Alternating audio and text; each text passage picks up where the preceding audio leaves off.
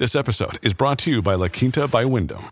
Your work can take you all over the place, like Texas. You've never been, but it's going to be great because you're staying at La Quinta by Wyndham. Their free bright side breakfast will give you energy for the day ahead. And after, you can unwind using their free high speed Wi Fi. Tonight, La Quinta. Tomorrow, you shine. Book your stay today at lq.com. Hot Take is brought to you by Sea Change Sessions. Ever wanted to hear a literal pirate discuss ways to reuse ocean plastic with a Fortune 500 CEO? What about a White House policy advisor debating an Academy Award winning film director about regenerative agriculture? Want to learn about the future of manufacturing from a legendary big wave surfing icon? Sounds pretty cool, right?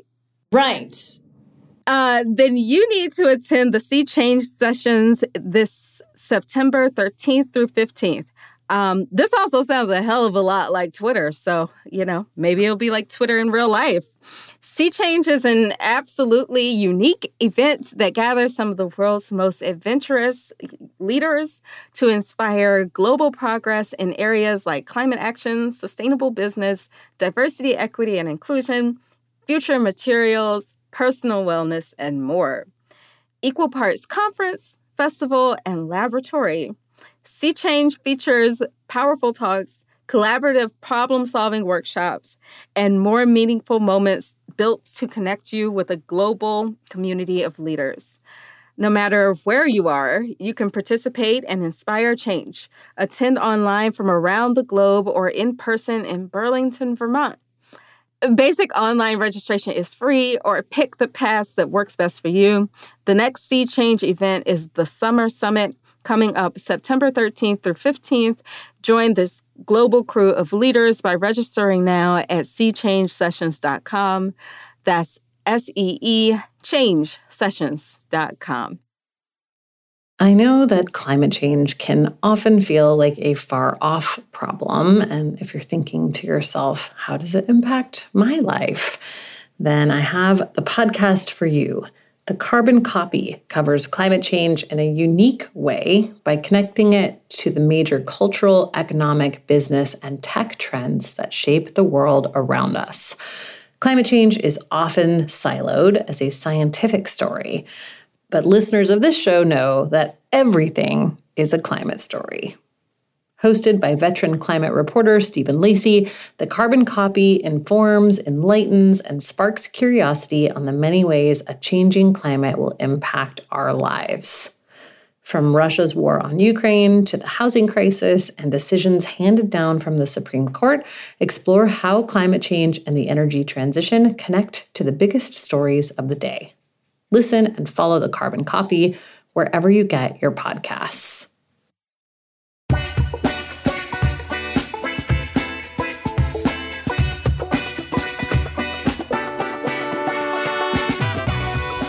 Hey, Hot Cakes. Welcome to Hot Take. I'm Mary Annaïse Heglar. And I'm Amy Westervelt. And we're working on Labor Day. I'm just kidding. we are. We are working on Labor Day, but it's a labor of love. It's true. It was our choice. Yeah. It was our choice. Um, so yeah, today we're bringing folks a an update on all of the various bits of climate news, both in the U.S. and outside of it, and we're also going to take a look at what's happening with labor unions and the climate movement because it is Labor Day after all. And then Mary is going to walk us through the ongoing water crisis in Jackson. So that's all coming up today.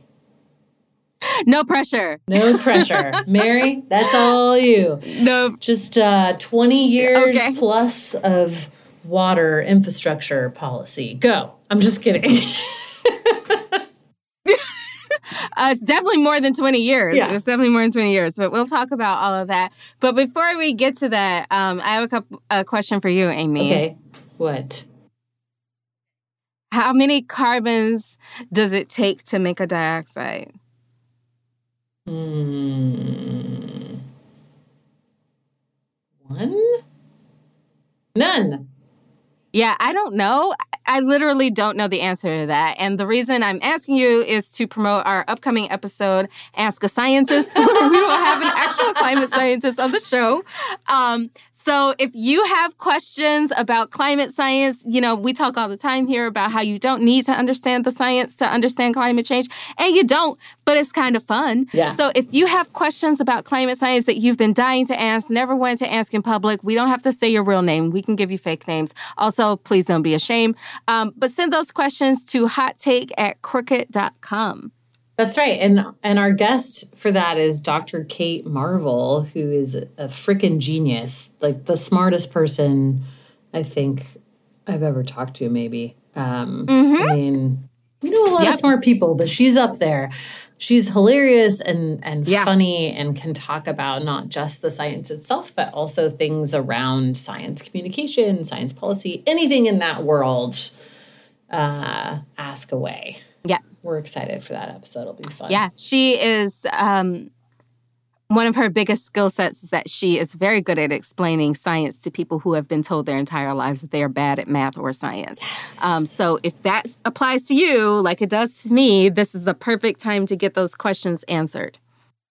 My favorite Kate Marvel quote is uh, that Earth is the only good planet. It's a very a short and simple way to answer the question like, could we survive on Mars? Is like, should we be looking for other planets? um, Yeah. Also, fun thing about Kate is she loves questions about Elon Musk and space travel. So please send those. also, horoscopes. Yes. Oh, don't worry. I've got all the astrology questions covered. Um, but you'll understand why that's funny once we actually have her on the show. Yes. So again, send your questions to hottake at crooked.com.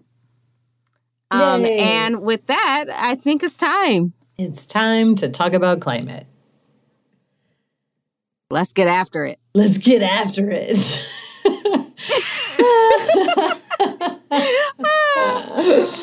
oh man. Amy said that to me earlier, and I had to tell her that that's what people in gyms say. I wouldn't know. um, okay, so we talked a lot about colonialism and climate last time, and especially in the context of what was happening in Pakistan this past week, which is continuing to happen. There are now Yeah. 30 million people displaced internally in Pakistan, which is absolutely Yeah. mind blowing. I, I saw, I kept seeing people try to put it in context. It's like, you know, the population of like all these states put together, or like the population of, you know, most of Western Europe put together, or whatever. And I just don't think it's possible to wrap your head around that many people um, being homeless, but that is exactly the scale of the problem that we're dealing with here and why um, we're going to keep talking about climate reparations because I don't see any other solution that is like equal to the scale of the problem. Right. The other thing I'm thinking about is the immigration crisis, you know, the refugee crisis from this. Yeah. Um, and what happened the last time that there was a large wave of, you know, of refugees from a largely Muslim part of the world and how Europe reacted and like all of those sorts of things and and the ways that they're greeted um, in the global north. So I'm yeah, that's something to be really concerned about. Um, so we will have again the fun the links to fundraisers that we trust in our show notes. And if you're able to help people please do. And thank you to everyone who already has sent money. Um, i'm sure that that people appreciate it. Yeah, yeah. Um, meanwhile, in China, this record breaking heat wave has lasted for more than two months. This also blows my mind. I this is the thing. I think, you know, folks might be surprised to see some of these really extreme impacts coming kind of fast and furious and just one right after the other and out like what seems like all of a sudden, right? And that is because the progress of climate change is not linear. So it's not like, oh, we warm a little bit and this happens, and then we warm a little bit more and this happens. It's like we warm a little bit and a little bit more and a little bit more Yeah. and things stay kind of stable and then shit fucking pops off.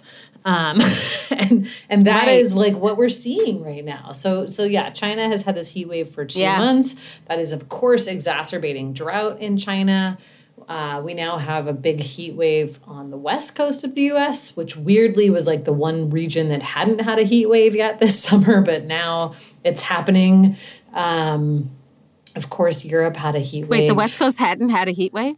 this summer. No, not like a big one. I mean, we always get hot in the summer, but you know, it was like all these other places in the country were like record high numbers, and the West Coast was hot, but not like, you know, everyone was predicting that like the Portland heat hot. dome would come back, and it like kind of did, but it wasn't as bad as last time, you know. Um, but now, yeah, we're we're on day three or four, I think, now of triple digit numbers throughout most of the West. Um, at a, you know this is like the peak of fire season too so that's very scary. Um, there was one fire that kicked off in california kind of near where the paradise fire was in a town i'm not kidding called weed. Weed california. Amy. i know. I, it's not my Amy. fault. That's the name of the town. I look.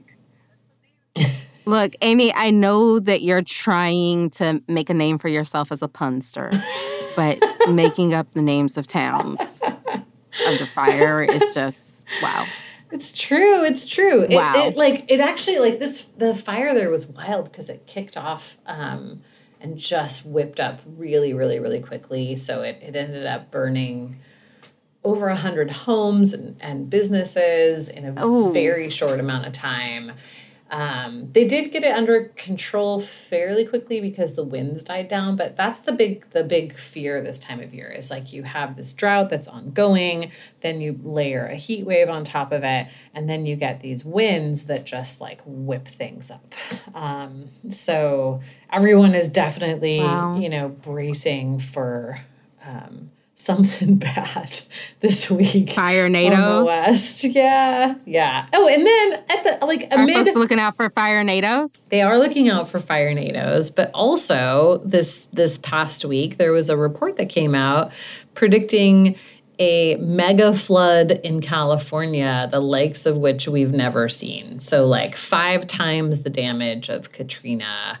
Um, like just Yikes. unbelievable, which is terrifying. So on top of, you know, the big earthquake that's predicted to hit at some point, um, and the heat and the fires and the drought. Now, apparently, there is a um, an epic mega flood headed for California. So, not looking good. Would that be related to? Is that related to the um the earthquake or the flood or the fires rather? It's related more to the to the drought and the heat, actually. So it's like, and to these sort of erratic weather patterns that we're seeing. So the the problem is that like you'd have no rain for a long stretch of time, and then too much rain on soil that is um, so dried out that it can't absorb the water quickly enough, which is where you where you get these big mega floods. So um,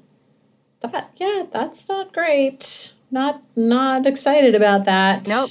Um, it has the potential to. How are you feeling about your decision? Yeah, I feel okay about leaving Okay, go ahead. California right now. Although, I mean, I still have like the rest of my family is there, and um, you know, it's Yeah. it's a large state with lots of people. Um, they are actually making some some big moves to do something about climate in California, which we're going to talk about in a minute. But um, Yeah. you know, unfortunately, it's it's probably not enough to stave off some of the impacts that the state itself will be dealing with in the next few decades. So, Yeah. Yeah. yeah. How about hurricane season? How's that going? How about it? Um, I have a wooden table in my closet where I record, and I knock on it all the, every single time we talk about hurricane season. so, um, so far, nothing. I mean, as of September fifth, two thousand twenty-two, um, nothing super scary to report. Um, they we have the first two named storms of of the high holy days of hurricane season, Danielle and Earl. Danielle, uh, last I checked, had just she was a hurricane, then she went to tropical storm, then she went back to hurricane. Uh-huh. Um, but she's not expected to touch grass, as they say. So she's not expected to affect any land masses. Mm. Um, Hurricane Earl will probably pass over some land masses, but it's pretty minor. Mm-hmm. Um, it's supposed to be going over Puerto Rico and the Virgin Islands. So everybody cross your fingers, say a prayer, do whatever you do, because um, we could really use a break. We could use a, a, more mild hurricane season, especially here on the Gulf Coast. Um, but at the same time, there is typhoon there is a major typhoon moving over South Korea and Japan that's the equivalent of a category three uh, hurricane strength. So um, the Atlantic might be quiet, but the Pacific is uh, not. Yeah. to put it mildly. Yeah. Ugh. Yeah. Wow. Yeah. So, let me I mean, just knock on this wood real quick. Yeah, do it. this is, you know, this is why we need um, we need action quickly because none of this stuff is gonna, yeah. going to go away anytime soon. Um, and it's especially not going to go away if nothing is is being done to to prevent it from getting worse. So, anyway, speaking of which, let's uh, let's talk about what's happening with federal climate policy, shall we? After the break.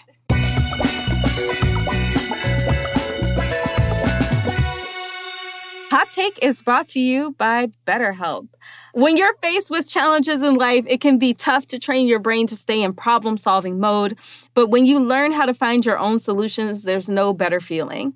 Um, I know that I've definitely been, you know, stuck in a place where I'm just circling and circling around a problem. And then, you know, talking it through with my therapist helps me like find a solution. Or honestly, more often than not, quit obsessing over the little shit. That's right. You know? That's right. I have to say that um, I will share a funny tidbit from an interaction I had with my BetterHelp therapist recently, which is that he sent me this book and like the beginning of it is like all about you know self-help and self-development and my immediate reaction was i don't need to work on me i just need to work on like processing all the terrible things other people have done to me which is mm. is why i know i need more therapy Yeah, because those two things are the same thing, Amy. I came to therapy to plot revenge. What are you doing? yeah. But a, a, therapist can help you become a better problem solver, making it easier to accomplish your goals, no matter how big or small. If you're thinking of giving therapy a try, BetterHelp is a great option. It's convenient, it's accessible, it's affordable, and it's entirely online. So get matched with a therapist after filling out a brief survey and switch therapists anytime. So you don't like her, you ain't got to talk to her again, or him, or them, or whatever. Um, when you want to be a better problem solver, therapy can get you there. Visit betterhelp.com slash hot take today and get 10% off your first month. That's betterhelp.com slash hot take. Hot Take is brought to you by Magic Spoon. Magic Spoon makes cereal that you don't have to feel guilty to snack on. I um I have kids and I don't buy them like the worst sugary cereals, but I buy them like the like organic versions of the worst sugary mm. cereals. And they're mm-hmm. they probably have just as much sugar and they're very tasty and they're a very tempting snack when I'm like, you know, working and it's late afternoon i don't have time for you know a healthy snack or to make something. Um, so it's very very handy for me to have magic spoon on hand instead. It's got all of the sweet crunchy texture but none of the bad stuff. It's packed with protein. It has zero grams of sugar 13 to 14 grams of protein only four to five net grams of carbs in each serving. So it's low carb, it's also keto friendly, gluten free, grain free, soy free, and only 140 calories per serving. You can build your own box with a huge variety of appealing flavors. They've got the classics cocoa, fruity, frosted, and peanut butter, the cult faves, blueberry muffin, maple waffle, honey nut, and the indulgent picks, cookies and cream, and cinnamon roll. Go to magicspoon.com to grab a custom bundle of cereal and try the magic for yourself. And be sure to use our promo code HT at checkout to save $5 off of your order. Magic Spoon is so confident in their product, it's backed with a 100% happiness guarantee. So if you don't like it for any reason, they'll refund your money, no questions asked. Remember, get your next delicious bowl of guilt-free cereal at magicspoon.com slash HT and use the code HT to save $5 off. Thank you, Magic Spoon, for sponsoring this episode.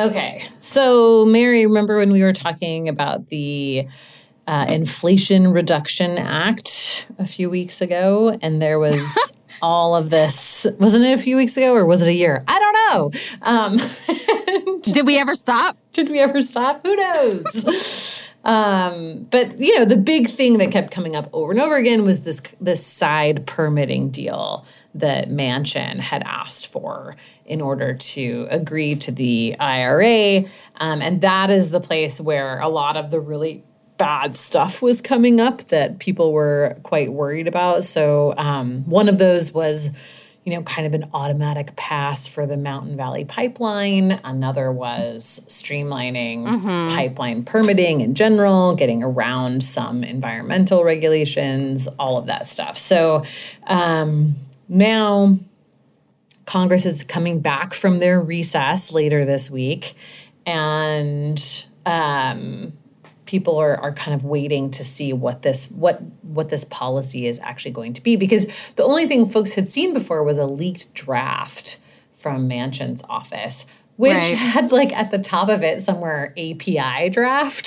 so it's possible that it was like Are you serious? Yeah. I mean, listen, it's possible that it was like American Permitting Initiative draft. But API also stands Have you Googled that? For American Petroleum Institute. So that's not great. That's and who great. they give Manchin a shit ton of money. They so sure I'm feeling like do. it's pretty likely yeah. that it was that one. Yes, yes. So yeah. that's another reason that people were really up in arms about it because it's like, oh, this is literally written by the industry. What are you doing?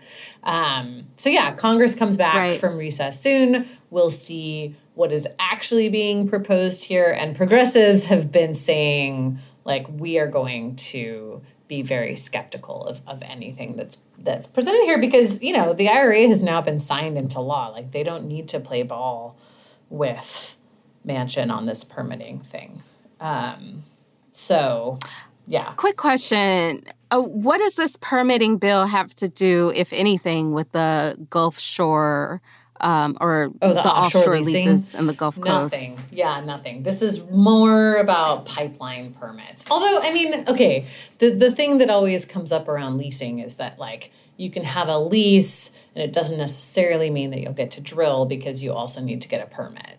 Um, and so, a big thing that oil and gas companies have been asking for is more of a streamlined permitting process.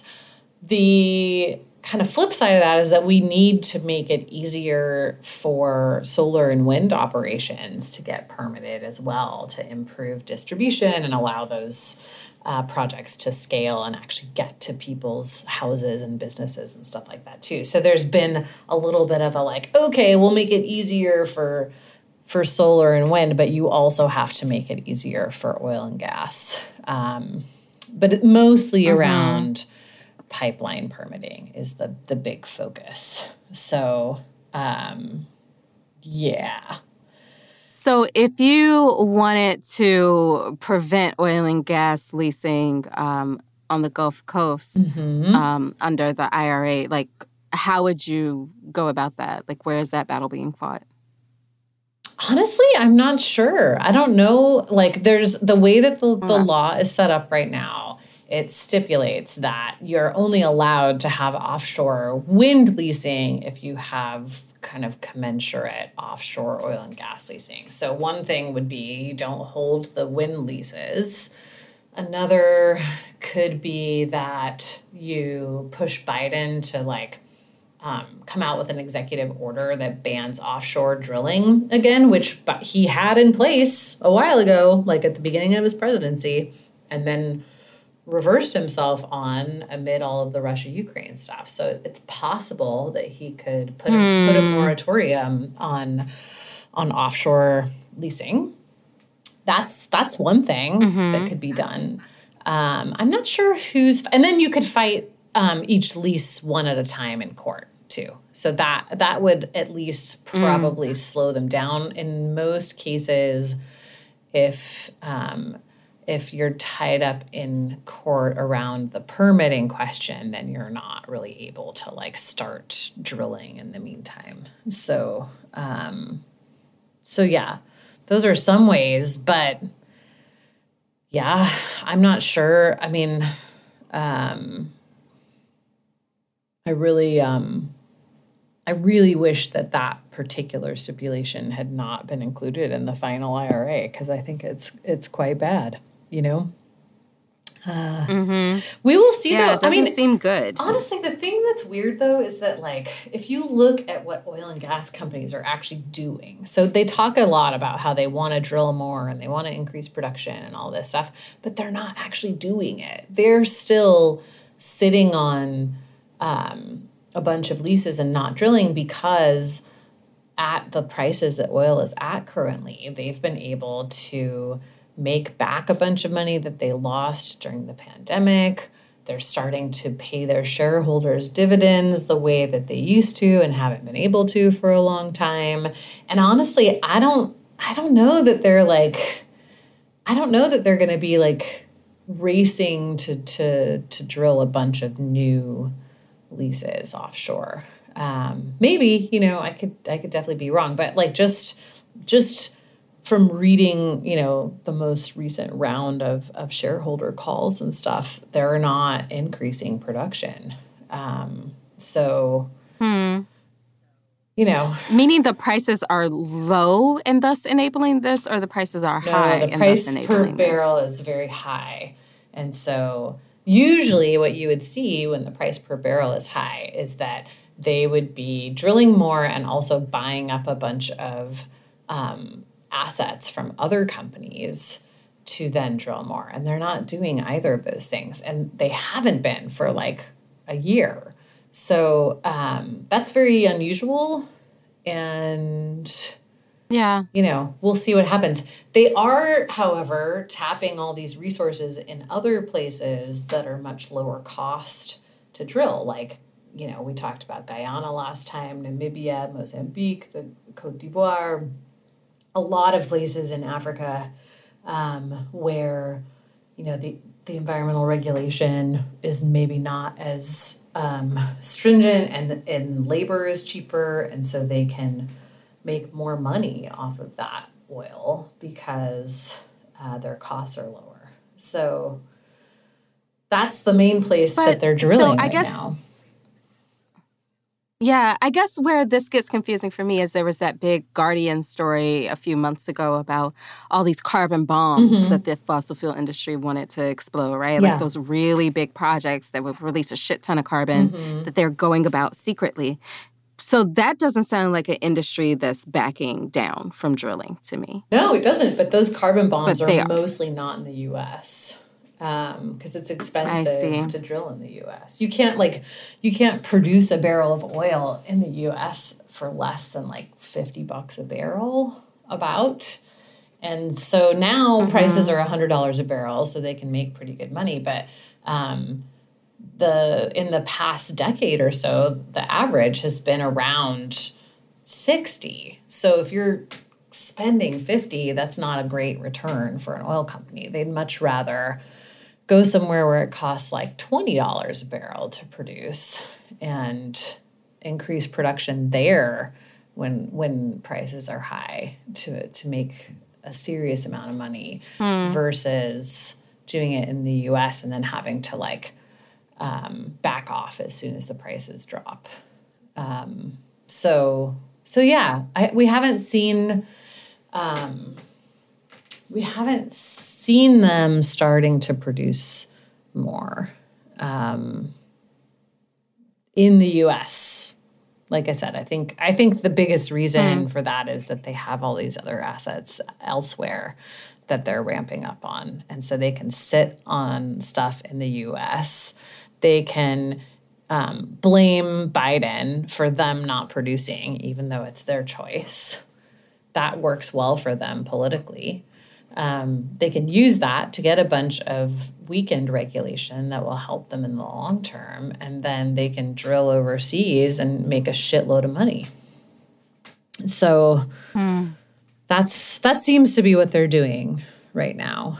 Um, and we'll see. We'll see if they take advantage of these um, these things that they've been lobbying for.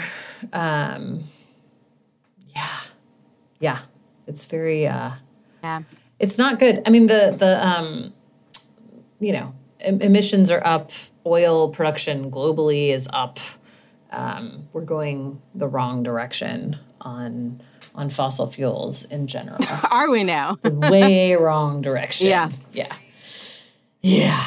Um, I will say frustrating world. It's so frustrating. Yeah. Yeah, there is like there there are some bright spots um, at the state level on policies. So um, we mentioned California a little bit ago. California just this past week passed like a giant raft of climate bills. Um, there's a, a lot of spending. Oh, yeah? So yeah, I mean it's it's wild. They um they approved fifty four billion dollars in uh, climate spending. So it's it's stuff that would like help to spur clean energy. And um, in one case, actually, they um, there's a a tax refund for people who don't have cars. So if you do not have a car, you get a thousand dollars from the state as a little like incentive for people to to go car free, but also as a an offset for low income people who are not going to benefit from some of the car focused things in the bill, um, which is cool. Um, they also adopted a legally binding requirement to reduce greenhouse gases 40% by 2030 and 85% by 2040 and net zero by 2045. They have a non binding goal of 109% net reduction by 2045. So this is like, you know, they are legally required to get to net zero, and there's a whole bunch of incentives to get to actually like negative emissions, um, mm-hmm. which is cool. This does include some carbon capture, but they've stipulated that it cannot be carbon capture that's connected to enhanced oil recovery, which is fantastic because that's the primary use of carbon capture right now is to get more oil out of the ground, which is not a climate solution. Um, you know. Feels like a climate problem. It's a problem. If I'm being real. It's a problem. Yeah. So yeah. yeah, that's all that's all really good. They also included like um, housing bills in this climate package. So incentives for denser housing. They lifted the requirement. There, there's been a requirement forever in California that if you develop a new um, residential or commercial building, you have to include parking. They got rid of that, which is great. Um, hmm. And they also passed setback laws. This is something that environmental justice folks have been trying to get passed in California for decades. Um, and it passed. So oil and gas wells have to be at least 3,200 feet away from homes, schools, and hospitals. Um, I don't think people know oh, this oh, wow. necessarily, but California is actually a big oil and gas state, and a lot of the oil and gas in California is in residential neighborhoods. It's very bizarre. If you drive mm-hmm. around Southern California, like LA County area, you will absolutely see people who have oil wells like right outside their backyard. Um, or right mm-hmm. outside their kids' school, you know. So this is is obviously Isn't Chevron based in California? Yes, they're based in Richmond. Yeah, they sure are. Mm-hmm. Yeah, so of course the industry fought against especially the setback rules really really hard.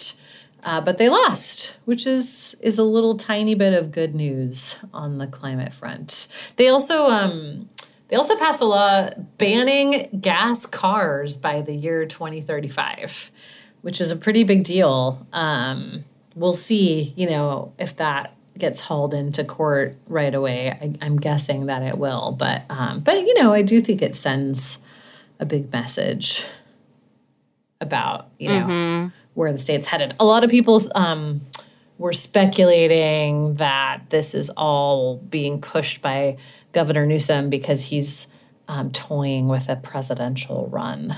Uh, so I don't know. We'll see. That guy has a lot of skeletons in his closet, Oh, but apparently, but that's like no longer, you know, a problem for presidential runs anymore. so Sometimes it can be a boon, as we have seen. So Yeah. I don't know. Yeah. Just thinking about the next presidential election, like, sent me into hives. I know. I know. So Um, so, you know, I mean, of course, as with every piece of policy, it's not perfect. And I know that um, California is very, very good at making a lot of really big promises and throwing budget behind things and then not actually like following through on them. So we'll see. We'll see what happens on the ground. But um, yeah. it's a pretty big chunk of money and like some actual regulation alongside the spending too, unlike what we're seeing at the federal level, which is good.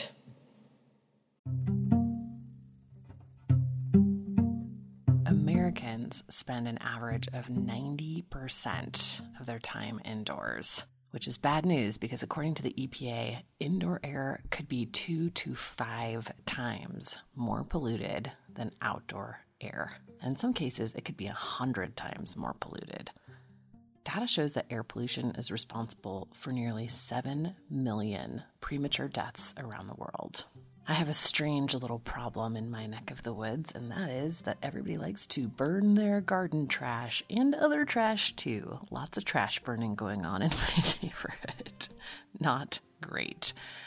Air Doctor has really, really helped. I just fire it up on days when I can tell everybody's lighting their trash fires, and it keeps the household air clean. Air Doctor is the air purifier that has captured the attention of established media outlets like CNN, Money, ABC, and more. Air Doctor filters out dangerous contaminants and allergens like pollen, pet dander, dust mites, and mold so your lungs don't have to. Air Doctor comes with a 30 day money back guarantee, so if you don't love it, just send it back for a refund minus shipping. Head to airdoctorpro.com and use the promo code DRILLED to get up to 39% off or up to $300 off, depending on the model. Lock this special offer in by going to AIRDOCTORPRO.com and use the promo code DRILLED.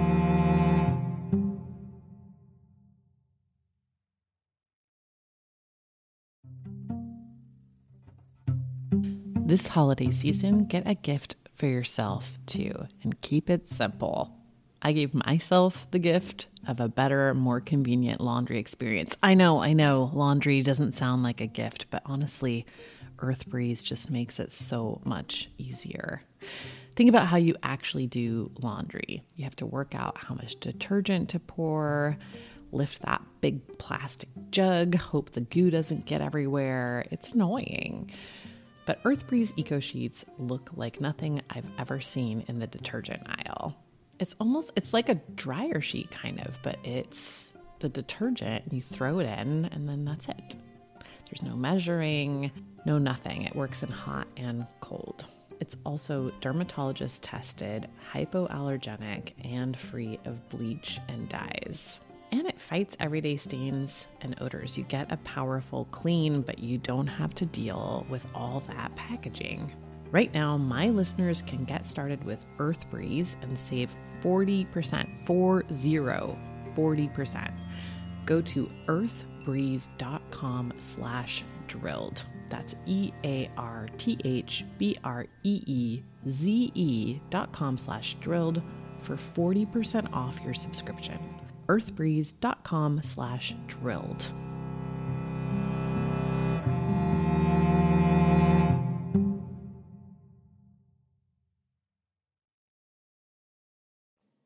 Mm-hmm. Yeah. Well, look at you coming through with good news. I'm so proud of you. There you you. go. There you go. Yeah. Yeah. Anyway, all right. Again, don't forget to send us your questions for scientist Dr. Kate Marvel. We're going to have an Ask the Scientist episode coming up soon, and we're going to be talking about labor unions and climate after this quick break.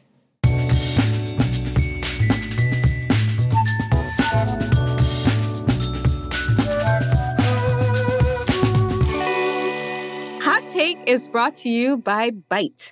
Um, so we've talked before about the little pellets of toothpaste that you get from um, Bite. They're these little like look like little breath mints, and you bite on them, and you make the toothpaste in your mouth.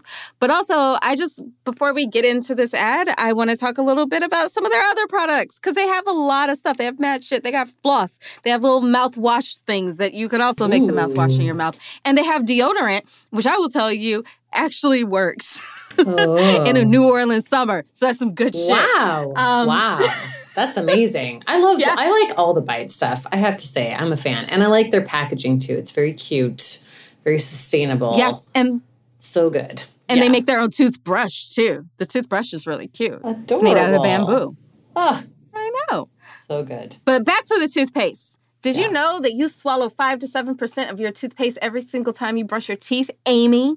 That is gross. That's an entire blob of toothpaste every seven days. Gross. Most commercial toothpastes, I know, you should be ashamed of yourself. Most commercial toothpastes are filled with harsh chemicals, artificial flavors, and preservatives, not stuff you'd want to be putting in your mouth, let alone eating. That's why mm-hmm. Bite makes dry toothpaste tablets made with clean ingredients that are sulfate free, palm oil free, and glycerin free, and I might add, delicious. They are delicious. They're like little mints. Was I that love weird? them. Yeah. No, it's not weird. They're great. I actually love those Nice. things. I think they're very tasty and I'm, I'm a, an unapologetic fan outside of the ad, which Yeah. we appreciate, Bite, but I also genuinely like your product. Yeah, yeah. She doesn't add that in for no reason. That's right. Bite toothbrush bits are so convenient, you can just pop a bit in your mouth, chew it up, and start brushing it. It will turn to paste just like you're used to, but with no plastic tube or messy paste. Um, Nice. They also come in refillable glass jars and they send refills in compostable packages. So they're better for our bodies and our earth. No more plastic toothpaste tubes. Bite makes plastic free alternatives for everything in your bathroom sink from toothpaste, mouthwash, toothbrushes, and deodorant. Told you. So you can cut out the harsh chemicals and plastic waste without compromise. Bite's sleek glass bottles and jars look amazing on your vanity and elevate your shelfie game. No hiding gooey plastic tubes here. Bite is offering our listeners 20% off your first order. Go to trybite.com slash hot take or use the code hot take to check out and claim this deal. That's T-R-Y-B-I-T-E dot com slash hot take. Hot Take is brought to you by Reel Paper. All right. Now it's time for my favorite product, toilet paper. Another thing that's my favorite trees. They're uh, pretty great. They're cool. They provide shade, they make oxygen, they prevent erosion, Mhm. they suck up a lot of carbon, a lot more than a lot of these carbon capture projects are doing. They also provide homes for animals. So to turn something that awesome into poopy paper, it's ridiculous. It's kind of crazy. It's kind of crazy. Just a- another shout out to trees. crazy. There's also wetlands. You know, you don't want to be pulling those up either. They they protect you in the event of a hurricane, which I like. I appreciate that. I like Yeah. that. Like that very much. Yes. These are all reasons why I love Reel Paper. Reel makes a sustainable toilet paper that uses 100% bamboo. The great thing about bamboo is that it's fast growing grass. I actually had a gardener in Costa Rica describe it to me as a weed recently. that's how that's how fast it grows. Yeah. He was like, oh, if you cut this, it grows back like right away. You have to pull it out. It's a weed. So that's how quickly bamboo, you know, regenerates itself.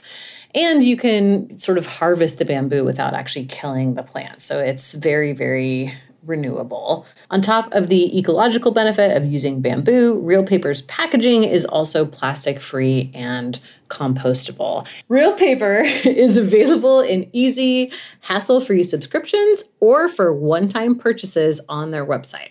All orders are conveniently delivered to your door with free shipping in 100% recyclable, plastic-free packaging. If you head to reelpaper.com/hot and sign up for a subscription using our code HOT at checkout, you'll automatically get 30% off your first order and free shipping. That's R-E-E-L P-A-P-E-R dot com slash hot or enter the promo code HOT to get 30% off your first order plus free shipping. So let's stop flushing our forests and try Reel's tree free paper. Reel is paper for the planet.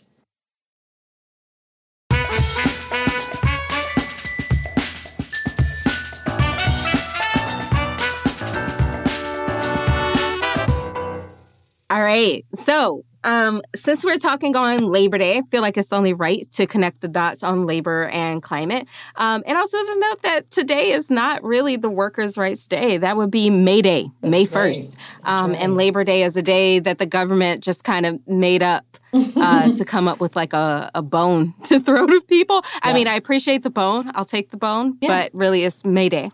That's right. Right? That's right. Yes yeah, May Day is the International Workers' Day. Damn it.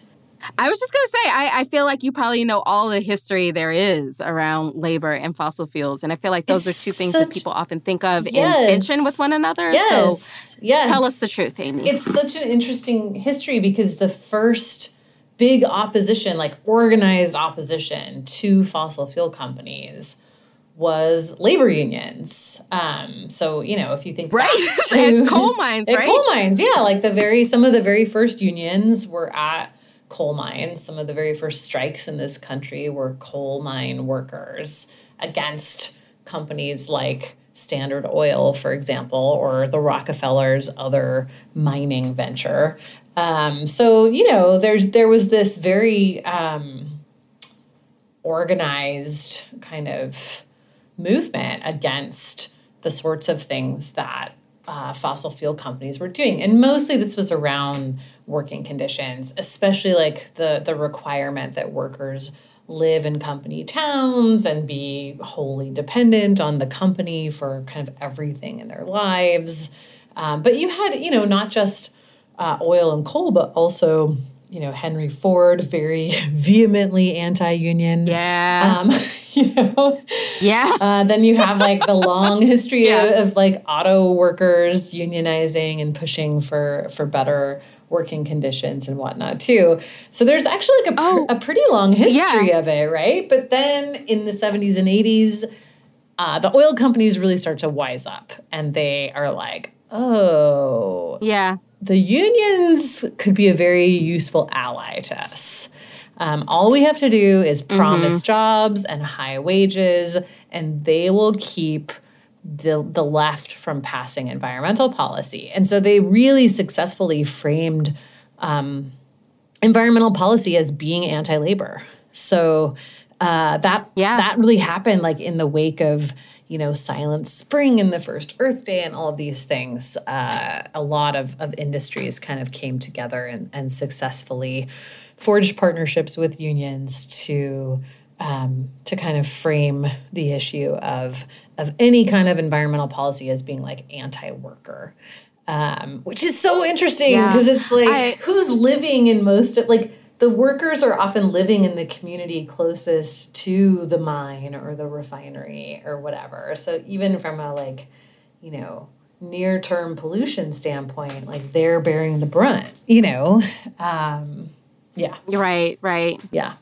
Right. And this is an industry that, like, you know, if we're talking about before the 70s, is using convict leasing That's right. stuff. And I, I think still uses prison labor today. So, oh, like, yeah. please spare me that. Oh, yeah. Um, but when you were listing out the labor unions in the, you know, early 1900s, that also made me think of the very famous labor novel, The Jungle, which was yes. about meatpacking exactly. plants in, in Chicago. Mm-hmm. And meatpacking is another contribution to climate change. Yeah. So, that's right. Yeah. Upton Sinclair was like one of, I mean, that was like, one of the first books that really highlighted working conditions. I mean, like this mm-hmm. is it's mm-hmm. it's an interesting thing because in this country in the very first kind of wave of industrialization, it was sort of like oh, these amazing captains of industry building this country and whatever, you know? And then very quickly people started to be like, uh, like it's it's average people who are doing yeah. the work of building this country and that work fucking sucks. So, you know, um Yeah. So yeah, you you start to yeah. see to see that and then you start to see pr- very quickly um, you know, the emergence of, of the PR industry and lobbying um, as a reaction to regulations being put on businesses. So you, I don't know, you kind of see this all happening um, throughout throughout the 1900s, and then yeah, in the in the 70s as global warming starts to become um, an issue, and as more and more environmental policy is getting passed, the fossil fuel industry did a, a really phenomenal job of making friends with unions and and like mm-hmm. that pretty they were unions were like a really big part of climate obstruction for a really long time um, at the state level mm-hmm. in particular so they would show up and they would they would you know um, lean on politicians to to block climate policy because it was it was painted as something that was going to cost jobs um, you know, it was, mm-hmm. it was gonna it was gonna result in the canceling of construction projects, and it would cost jobs, and it would put people out of work. And um, you know, the industry was very profitable for a very long time, and I think did a smart thing, which is pay high wages, even in the coal mines. Right, there was a period of time where coal miners made really, really good money. Um, and and the jobs that yeah. were on offer you know, for those same people outside of that industry paid half as much. So, um, so you know, yeah, yeah. One of the things I, I learned this weekend, I went to an event at the Whitney Plantation um, about climate and race. And one of the things I learned was that a lot of the uh, land that the fossil fuel industry bought up, especially in Cancer Alley, they brought it up in the 60s and 70s mm-hmm. when those plots of land were active plantations. Yeah. Um, right. And so it wasn't like they had to remove a whole lot of people. Well, they did remove a lot of people, but they didn't have to like buy a whole lot of people out. They could just buy the plantation, right. give the money all to the plantation owner. And the folks who are working there and living there are like sharecroppers. They don't own anything. It doesn't take anything to move them. Mm-hmm. But also, like, they're replacing this, you know, sharecropping system with fossil fuel jobs that well, sharecropping jobs, you could kind of argue they didn't really pay, that they weren't really right. jobs. It's more like indentured labor. Um, right. And then they're replacing it with a job that actually pays you a wage. And, like, of course, people are going to be all over that in the beginning. Right. right. Um, and welcome that sort of opportunity in the beginning. That's right. Yeah, that's exactly so, right. Yeah. yeah. Yeah. So then, you know, you can understand why um, you you would often see unions showing up, um, you know, next to oil and gas guys uh, on on various policy debates and whatnot. Um, so just like it's it's it's useful context to have as we look at what's happening today, which is that you know organized labor is having a major comeback. There has been an absolute explosion in um, u- the unionizing of workplaces across multiple industries. So the um, the National Labor Relations Board, which governs most private sector employees, they reported that union election filings, so this is like the workers filing to have an election where they vote about whether to unionize. Those filings increased by 58% have in the first 3 quarters of 2022, which is crazy to me. That's a huge spike. Um, and you yeah. know, we've seen it. Like we've seen yeah. the Amazon workers unionizing and Starbucks and nurses and airline workers and all of that. So it, it's kind of led some people I feel to like Yeah. Yeah, I feel like the pandemic has had something to do with that, and all of uh, this, uh, like you know, fuck this job, like yeah. this isn't worth my sanity, sort of thing, and like the whole essential workers thing has had a lot mm-hmm. to do with it too. And mm-hmm. remember when oil and gas workers were essential workers, and yes. therefore fossil fuels had to keep flowing? Yeah.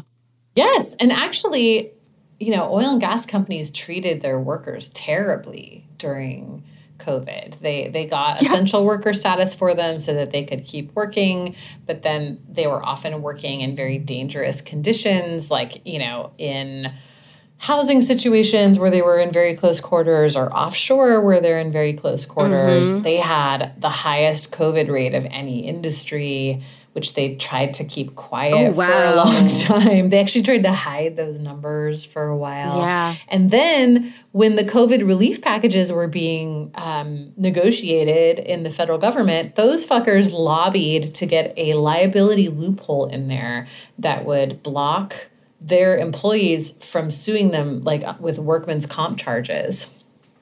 Um, because oh, wow. they had absolutely put them at risk in a really major way. So, yeah. you know, we talked about this with with Sara Sneath on our our episode about fossil fuel jobs and what they really looked like today because on top of the fact that, you know, they are not necessarily paying like the they still pay okay wages, but they're not like so much more than other jobs anymore. And then there's this real lack of stability. The conditions aren't great.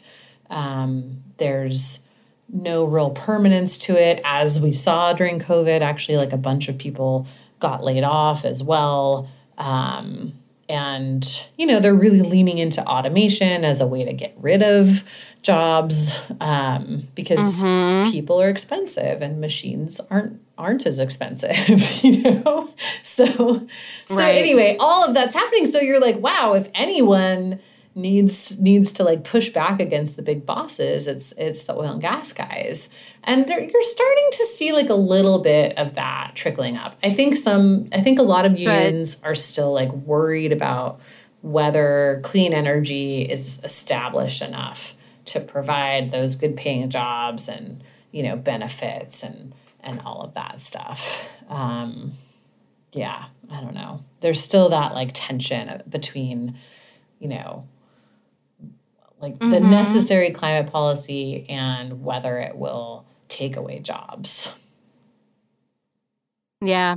And the other thing I want to remind folks of from the Sara uh, episode is, you know, she was talking about getting to know these folks who work in the oil industry, and some of them are like environmentalists. Oh, yeah. Um, they are not climate change deniers. No. Um, they're not these types of folks who, like, they don't they they know that what they're doing is harmful to the planet and they hate that mm-hmm. um, they love animals they love nature so like it would make sense to me that we would see a lot more of them organizing against their employers very very soon yeah. Um, and it also kind of reminds me of a couple of years ago i think it was 2020 when a bunch of folks quit from shell because they yes. realized that the company was not was ever going to put its money where its mouth was yes. and was just yeah it was just greenwashing yes. yeah you're seeing it actually yeah. in the the PR and advertising space too, where um, employees in those realms mm-hmm. are like, "I'm not going to do this anymore," you know. Um, so that's it's super interesting.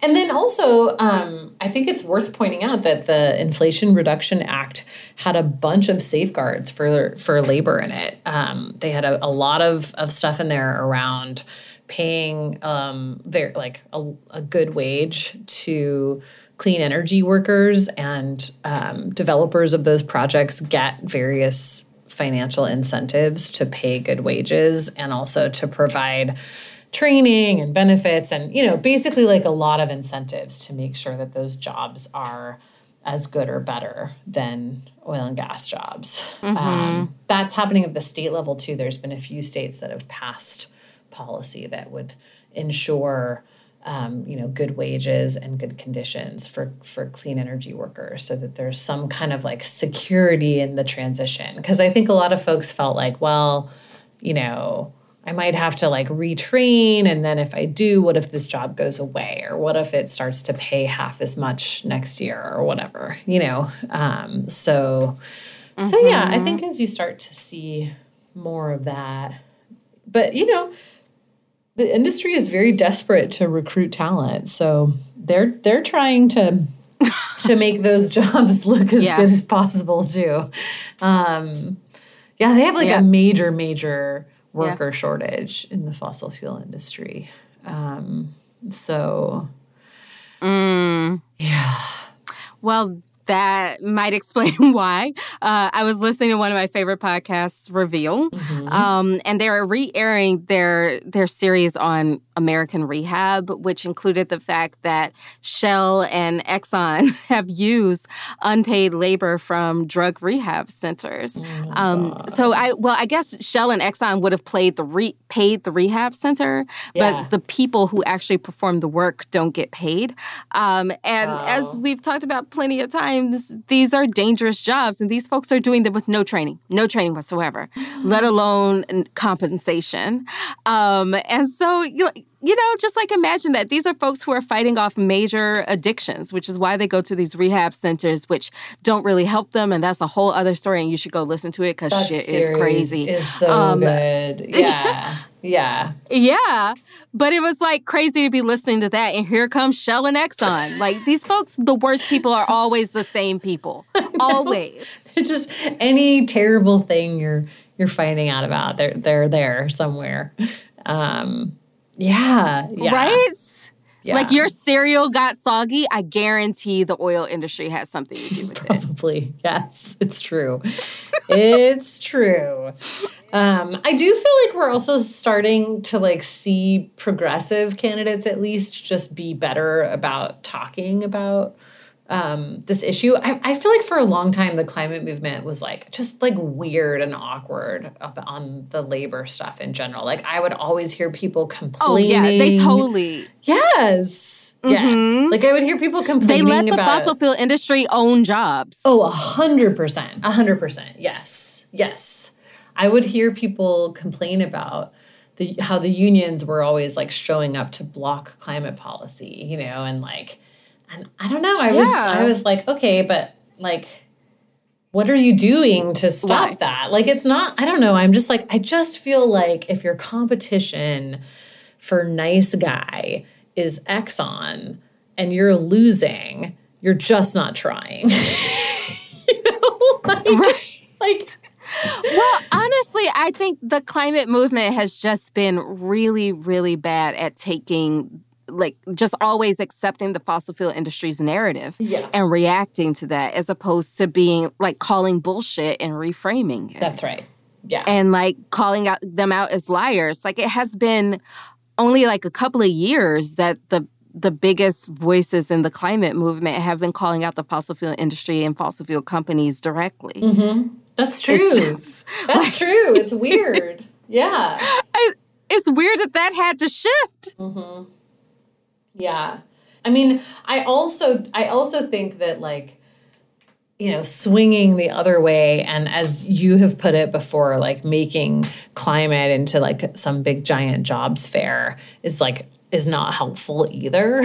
you know, it's like, yeah, you know, it's a jobs generator. Don't worry. Is like not, I don't know, not the greatest messaging, but I do feel like, you know, um, I mean, this is honestly, I feel like once again, it's the, like the Green New Deal actually provided good messaging for the climate movement around jobs and and labor unions. It was like we we have to insert a just transition for workers and like what does that look like? Training, mm-hmm. wages, you know, all of this stuff. And at the time, a lot of people in the climate movement were like, ah, it's too much. you know? But but like mm-hmm. yeah, that's exactly what's needed. So um so yeah, we'll we'll see. We'll see where oil workers end up as as the labor movement kind of continues to pick up speed. Um but yeah. Yeah. Yeah. We're getting there. We're getting there. We're getting there slowly but surely. All right. So last week we talked a bit about the water crisis in Jackson, Mississippi, um, which is still very much a crisis. Mm-hmm. Um, so just to recap, Um, the city of Jackson, Mississippi, with a population of 180,000 people, 82% of which is black, um, lost running water after the Pearl River flooded last Sunday into last Monday.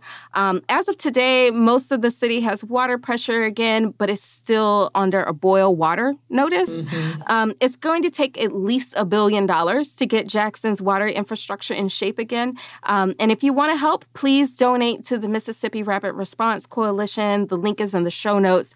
Um, they are trying to uh, work toward a long term solution because we can get the water flowing again, but the crisis is much, much deeper than that, mm-hmm. which we'll talk mm-hmm. about. So I saw in a few places people getting the story wrong and saying that the city lost clean water last week. And that's not exactly what happened. They lost running water. They mm. had not mm. had potable water, meaning water that didn't have a boil water notice since last July. As far as clean drinking water, bitch, please, that's been a long ass time. Yeah.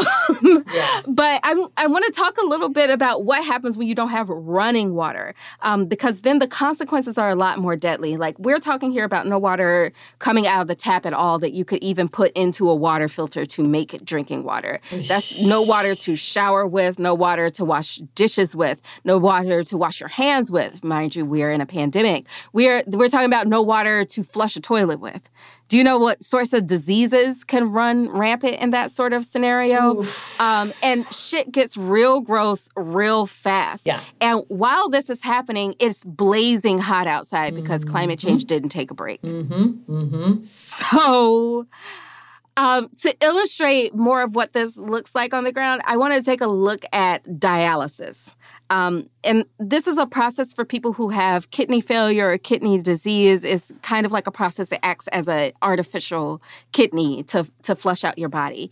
And it requires a ton of clean water, not just potable water, not just running water, clean water, which, as I said, Jackson's a long way from that. Mm-hmm. So most of the dialysis clinics in Jackson had to have trucks hooked up to make sure that they could take care of their patients. But as you can imagine, that's you know, kind of a nerve wracking short term solution. Yeah. Right? Yeah. Oh my God. Yeah. Yeah. So, like, there are patients who do their own dialysis treatment at home, but they can't do that if they don't have clean water. Right. Um, and the rate of kidney disease in Jackson is 26% higher than the national average. And if we go beyond Jackson, there are 9,000 Mississippians living with end stage kidney failure. And the state has the highest death rate from end stage kidney disease in the country. And can you guess why? Jesus. That's awful. Take I mean, a wild guess why Mississippi has such kidney, such high rates of kidney disease. Well, because they don't have access to clean water. I mean, all over the fucking state. That's ridiculous. On a regular fucking basis. Yeah. The wide, the water crisis in Mississippi is widespread. Is all over the state. I am from a town that has been under a boil water notice since I was a small child. Uh, it's not unusual to turn on the tap in the morning and the water has a smell. The water has a color. Sometimes that should be having a texture, like it's just straight Ugh. up mud coming out of the tap. I don't think I have ever had clean drinking water in in you know Mississippi ever. Like I remember moving. Is yeah. like uh, mm-hmm. when you go to different countries as an American, people the for almost well, especially in Latin America, people are like, "Don't drink the water. Don't drink the water there. It's not clean." Yep. You know, but like yep. we have entire states in this country that don't have clean water. Uh, that's just like unconscionable. Come on. Mm-hmm. I mean, it's unconscionable that it's acceptable anywhere, right? Exactly. Like, so when you do talk to people about the water crisis in Mississippi or in Texas or in Louisiana or in Alabama, um, people will immediately be like, in this country, as though that's acceptable anywhere. Right. You know what I mean? Like, right. you know that there's shitty water somewhere, yeah. but not here that's yeah. not acceptable here like that drives me crazy too yes. Um, yes but as as much as my my heart is with jackson right now i'm troubled by this narrative that tends to build up on the left about problems like this being an urban problem when mm. the exact same thing happens in rural communities all the time oh yeah but those communities are too small to generate this type of attention and sympathy and it kind of feels like that same ignorance in which urban becomes a euphemism for black Mm-hmm. and it erases the existence of rural black folks. But also, this kind of disinvestment that leads to like shitty water infrastructure happens to rural communities of all colors. Yeah. And Mississippi is largely about black people, but like it, it happens to white communities too. Like there are communities in this country where they don't have indoor plumbing Oh yeah. Those do tend to be like all black towns and towns that were, have been all black since like slavery times. Yeah. Um, but you know, like this water infrastructure problem in the US, like people associate it with places like Flint, and now they'll associate it with Jackson. But it really is a country problem, it's a rural problem. Mm-hmm. And I worry about the compassion fatigue in this country that's like, if it's a city, we can care. But if it's out in the country, well, that's what you get for living out in the country. Yes, I, I saw someone posting on Twitter recently, like, well, people who live in those places, meaning rural places, should just move. it's like, wow, okay. Um, but yeah, I mean, I also I also want to point out that like it's often rural communities whose water is contaminated by oil and gas operations all the time Mm, talk about that. all of like the the fracking communities where you know you saw these videos for a while maybe like a decade ago where people could light their water on fire because there was gas in it. Those were all rural communities in Yep. pennsylvania colorado texas all over.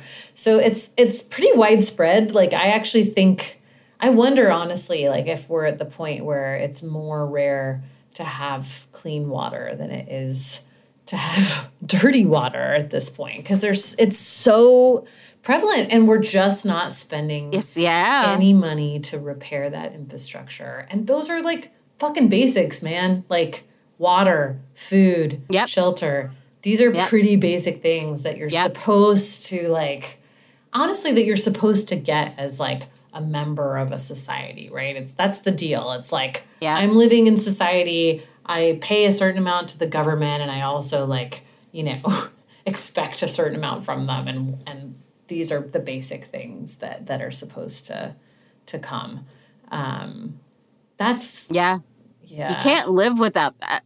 no you can't You can't live without water. no Yeah. no So yeah, my my hope, and it's a young, it's a long shot, is that when the cameras leave Jackson, they spend some time out in the rural communities that are suffering in silence. Um, but another problem I've had with the coverage has been about the media's inability to hold space for both climate change and environmental racism at the same time. Yes, I hate how like they act while- like those are mutually exclusive. Like they're very much right on top of each other. Yes, yes, Yeah. So while it's true that the water system in Jackson was bound to fail after so many decades of disinvestment, but the floods that led to this particular breakdown and the freeze that caused it to break down in 2021, that was climate change. And we need to be able to mm. talk about that too. So it bothers me that environmental racism, which we should definitely be talking about too, becomes the shiny thing that distracts from climate change, which is the ultimate form of environmental racism. yes, yes, Like- yes, yes. Yeah, they can't right. cancel each other out. Right. They they intersect and exacerbate each other. Um, yeah, Exactly. yeah, I kind of feel like the environmental racism becomes easier to talk about because you can wind up. Oftentimes, you can create a narrative where you can blame the environmental racism on one person, right? So, right now, that person is Governor, Tate, Reeves, Yeah. which yeah, Yeah. So Yeah. like don't get me wrong, Tate Reeves sucks, but so Mm-hmm. did Haley Barbour before him. But also so does ExxonMobil and BP and all these people that have like created climate change. You know what I mean? Like so it doesn't one shitty person shouldn't cover for other shitty people. That's right. We we gotta have enough hate to go around. We can hate on all these people. yeah, yeah, So yeah, Yeah. definitely. I don't know. So last thing is I, I was reading through Evlo, Evlondo Cooper's latest um, recent guest on the show um, about the water crisis, and he was noting that most cable news segments completely fail to connect the dots on this as an environmental justice story. Period. Period at Um, all. so, great. That's great. Yeah. Yeah, fantastic. This is a direct quote. On cable, CNN led total overall coverage, airing two hours and 38 minutes compared to MSNBC's one hour and 25 minutes.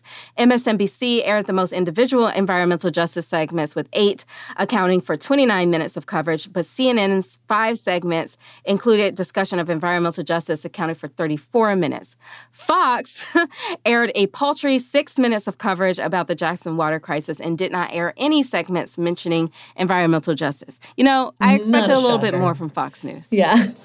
Yeah. I'm Oh, surprised. I expected more. I thought Tucker was going to be all over this. I thought- Uh, no. oh, yeah. kidding. Well- absolutely not. I wonder if uh well, I'm surprised they didn't find some way to spin it. That's that's the main thing. so yeah. Yeah. Yeah. Mm. I, I mean, I feel like it's they're probably working on it in some, you know, Mm-hmm, nefarious little conference room. See, So, this is what you're going to get under climate policy is just is just Basically. everyone's going to be living in Jackson. Um, I expect to It's see just that. I don't know how they're going to spin that story, but they will. Yeah. Um, Yeah. So another quote from his story was that a strong environmental justice story must do much more than provide brief demographic mentions. The best segments provide important context about how and why the residents of Jackson are dealing with a failed water system, and that got me to thinking about. Um, Something that we talked about in our episode with David Wallace Wells.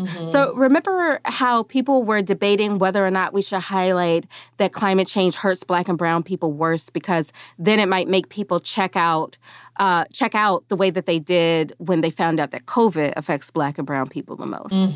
So I was like, And the answer is I don't know. no. What do you think it's is evidence that you need to fucking tackle white supremacy. I, I really hate this framing Yeah. in general that like, oh, you know, people feel uncomfortable when you talk about race, so let's just not talk about it. Or people feel uncomfortable when you talk about environmental justice, so let's just sidestep that. Like, no, that's the entire reason that you do need to talk about it. I feel like the same thing came up in, Yeah. the, in the conversations around the Inflation Reduction Act, where it was like, basically like, hey, environmental justice people, just pipe down and get on board. Um, like you're giving the fossil fuel industry uh, fuel to to come after the climate you Yeah. know movement with or whatever and it's like no it's you know like no like the climate movement needs to fix its white supremacy problem so that it's no longer a weakness that can be exploited you know um i just yeah. Also, you yeah you literally can't give the fossil fuel industry fuel. It's in the name. that's right that's right. They they will always find the fuel. also like we've been we like we've been avoiding talking about um systemic racism and white supremacy in this country for how long? And like h- how well has that gone? Not very. I i i think that people are like so freaked out by the like anti CRT backlash that like you're seeing it bubble up in all of these other ways. But i just i think that's such a fucking weak response. Like ooh these people are coming after it so we should just Yeah. cave and like you know talk about something else instead instead of oh that means that like maybe we're actually finally gonna tackle this problem which needs to happen you know like it just yeah. yeah Yeah. And it also proves, you know, a lot of the times climate folks will be like, we'll do climate action at the city and state level, which we definitely should do, but that's not a, a- an ending solution for this, right? Like, that's like trying to end segregation at the state level. That's you right. needed federal policy to get involved to bring segregation down Right. because you can, like, plenty of money has gone to Mississippi to fix the water infrastructure or just to fix infrastructure in general. But if you have the Republican power structure that will literally turn that money around, right? Like there is all this money given to extend unemployment benefits, and Mississippi's governor famously was like, you know what, we're good. like literally damning his state to uh, to poverty. yeah just to make You know, it like, like- just to win political points with tucker carlson Ugh. Right. Which I, I guess what I'm saying is like we need both state and federal action. And it is Right. never a good place to be where we're saying, like, you know, it's no problem not to have federal action because we'll just do it at the state level because what you Mm-hmm. wind up creating is eco apartheid. That's right. That's ex- in fact you're seeing this this actually the the stuff we talked about with California contrasted with what we're seeing in Mississippi is a perfect example. In the wake of the Yeah. IRA, people were like, "But it's okay, the states can make up the difference, right?" Well, California is trying to do that, but then you have you know Mississippi struggling to get clean water. That's not that's not something that should be happening in in a country that claims to, you know, care about equality and democracy and all of those things. You know, you can't. I don't know. Yeah, you're right. Or it even does. to care about climate, right? yes. Yeah, it does. Because, like, if California enacts. Yeah, eh, but also, like, we all share the same atmosphere. So if Texas is fucking it up. California can't alone patch it up. That's right. Like, that doesn't make sense. I remember I did this you know, story. that's like what they call hustling backwards. Totally, totally. I it reminds me of um I did this story years ago, like a really long time ago. It was just a teeny tiny story about um, the city of Austin was trying to implement really strict air pollution regulations, and they were having all of these issues because, like, they only control their own airspace, right? And there was shit like blowing into their airspace from other places, and they were trying to figure out like if they could find people that were outside of their city limits for the impact that they were having on air quality. And I was like, this is why you can't do it like this. Like, we, you know, um, I mean, Yeah. like right now, Yeah. you know, um, again on the just the the air pollution front, like um, you know, there's all, always those like gee whiz stories when the wind picks up and there's like a fire in California and New York is getting the smoke from it. You know, um, like that's what happens with air and wind, guys. There's no borders. And you know, Yep. and climate's the same. That's how There's it There's barely works. borders with water. Yeah, exactly. Yeah. Yeah. Yeah. I mean, I it also reminds me of um, you know, the state of Louisiana is trying to deny New Orleans um, funds to prevent flooding because the state has refused to um, enforce the or not the state, the city has refused to enforce the abortion ban in the state. Oh, so as And it's just- punishment, they're like, God, that's so fucked up. Yeah. When you consider that like the the the basis of being anti-abortion is supposedly being pro-life, but then you're going to deny people help in a fucking disaster. Um Right. or to prevent a disaster to Yeah. the economic engine of not just the state, but kind of the region too. yeah. You know, like if New Orleans Yeah. drowns, you go bankrupt. So, like, it's really you that spiteful. Yes. You that spiteful. You Andre. Wow. Yeah. Wow. And then people on the left will say that, like, these things don't have nothing to do to, with each other, right? Like you were just saying about labor and climate. Yeah.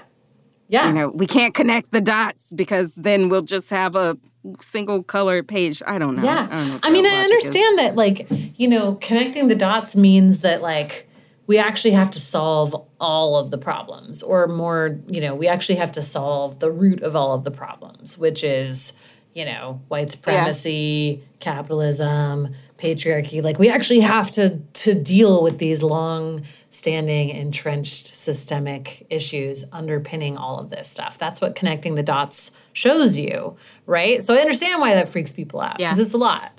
you know?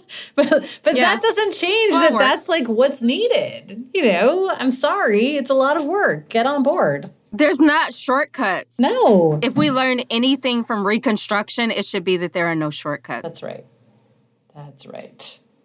So, um, yeah. I don't know. I feel like that's a great place to leave it. It is. nice and angry. No shortcuts, bitches. Yeah. Yeah. awesome. That's it for this week, and we'll see you next time. Hot Take is a Crooked Media production. It's produced by Ray Pang and mixed and edited by Jules Bradley. Our music is by Vasilis Fotopoulos.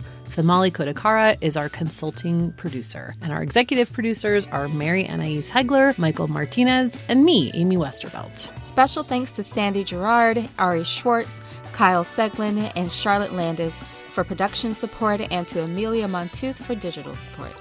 You can follow the show on Twitter at Real Hot Take, sign up for our newsletter at hottakepod.com, and subscribe to Crooked Media's video channel at youtube.com slash crooked media.